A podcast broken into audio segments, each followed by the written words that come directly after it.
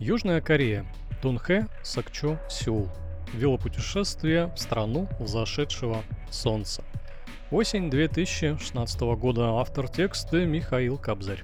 Итак, начинаем с первого дня, как у меня началась поездка в Южную Корею. Небольшое предисловие. Я попал туда совершенно бесплатно, но практически ничего не заплатил, потому что я хитрый. Я связался с Минтуризма Кореи, Министерство туризма, оно есть в каждой стране, но все-таки а, не везде оно работает, и я обычно пишу перед поездкой в Минтуризма и говорю, я велосипедист из России, чем мне можете помочь? И по ответу я уже понимаю, как вообще ко мне отнесутся, а, либо отвечают, э, здрасте, спасибо, вот сайт, либо спрашивают, ну вот у нас есть такая программа, такая, есть скидки, либо вот как корейцы, такое было один раз пока что, они говорят, когда вам билет купить? Я говорю, какой билет? Ну, туда-обратно мы можем. А, тогда я жил на Дальнем Востоке, а, город Благовещенск, и из Хабаровска прямые рейсы, и из Владивостока туда летали в Сеул, Южную Корею, без проблем. Вот, договорился с корейцами, купил билет и поехали. Первая глава. Нулевой день. Полет на Авроре. Такси в хостел. Хозяйка с зареванным лицом. Гости и спокойный сон. Вылет в Владивосток оказался неожиданно поздним в 21.00. Не помню, когда уже летал в ночь, а посадка так и вовсе была в первом часу ночи. Там еще есть сдвиг времени на час от Благовещенска. Ладно, переночую на вокзале, хотя есть вариант лучше. Через букинг нашел гостиничку в городе Артем – это в 15 минутах езды от аэропорта Владивосток. Но еще Благовещенске пока допинываю дела на работе, забираю велоботинки из рук пьяного сапожника, разбираю велосипед на части, пакую их в чехол, который помнит еще поездку по Китаю 2011 года. А, вещей немного, но все-таки выкидывать надо все лишнее. Палатка, спальник, печка и кастрюля остаются дома. И славно. Укладываюсь 22 с небольшим килограмма, до самолета остается 3 часа. Прыг на такси, и я уже через 40 э, минут в аэропорту. Багаж принимают без вопросов по кодовой фразе «Это велосипед, подготовленный к перелету». Как всегда, сам отнес негабаритный вел на досмотр. Больше боялся, что потребуют 50 долларов или 100 рублей за килограмм. С собой на борт я взял только рюкзак э, со всякой мелочью. Перевозчик авиакомпании «Аврора» — это дочка Аэрофлота, летает по Дальнему Востоку и даже западнее.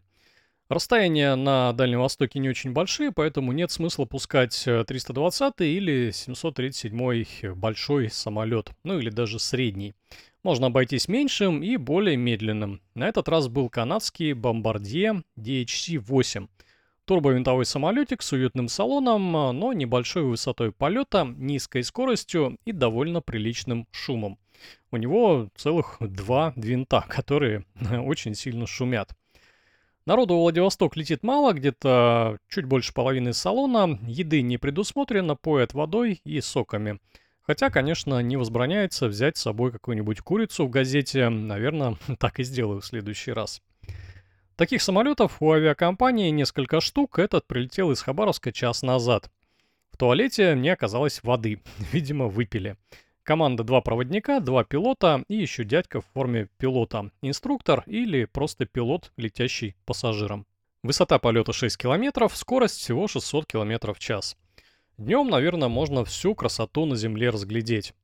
Прошел час, под нами проплыл Хабаровск, после него разворот направо и также вдоль границы с КНР, но уже на юг. С Хабаровского рейса осталась пресса, газета «Тихоокеанская звезда». В номере все знакомые, бывшее правительство Амурской области. Рассматриваю салон, лечу в этом самолете второй раз. Его еще называют Дэш. Это канадский самолет. А, может быть, кто-то знает, что за шкаф в салоне за туалетом. Еще один такой же сзади. Мне кажется, это бортовая электроника, которая просто не влезла в корпус, как на больших лайнерах. Свет выключили, спите. В салоне кроме меня японцы, дядька с пистолетом Глок на майке, девушка с гитарой и пара детей с мамами. Передние места свободны, у выхода лицом к пассажирам сидит образцовая стюардесса. После взлета она убегает в хвост, наверное, готовить напитки. Соседа у меня нет, поговорить не с кем, да и шумно для общения, все же турбопропеллер это не бизнес-джет. Кстати, в этом самолете установлена система активного шумоподавления. Работает ли она, непонятно.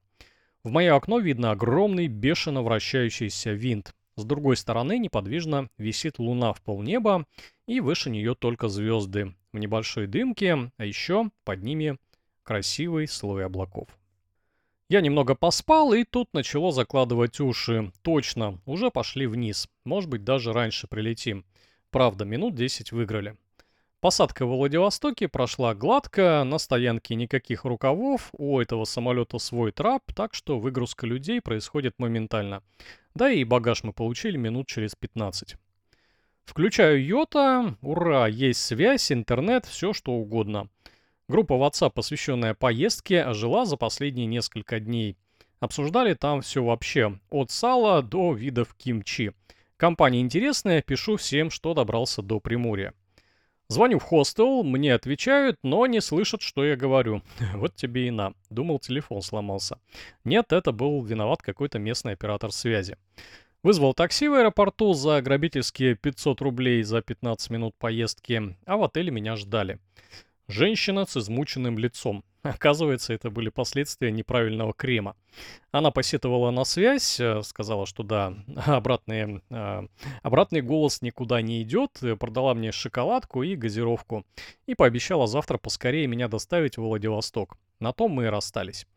Хостел-мотель называется Негус. Фиг знает, что хотели этим сказать, но соотношение цена-качество неплохое. 600 рублей за ночь – это самое дешевое, что можно найти в районе аэропорта. На третьем этаже три номера по 4 койки, душ, кухня и все. Ну, есть Wi-Fi. Помимо меня в хостеле было двое гостей, я посидел с ними минут 10, тут понял, что уже второй час ночи, а завтра куча дел, первый из которых добраться до города Владивосток. И я отрубился на скрипучей кровати.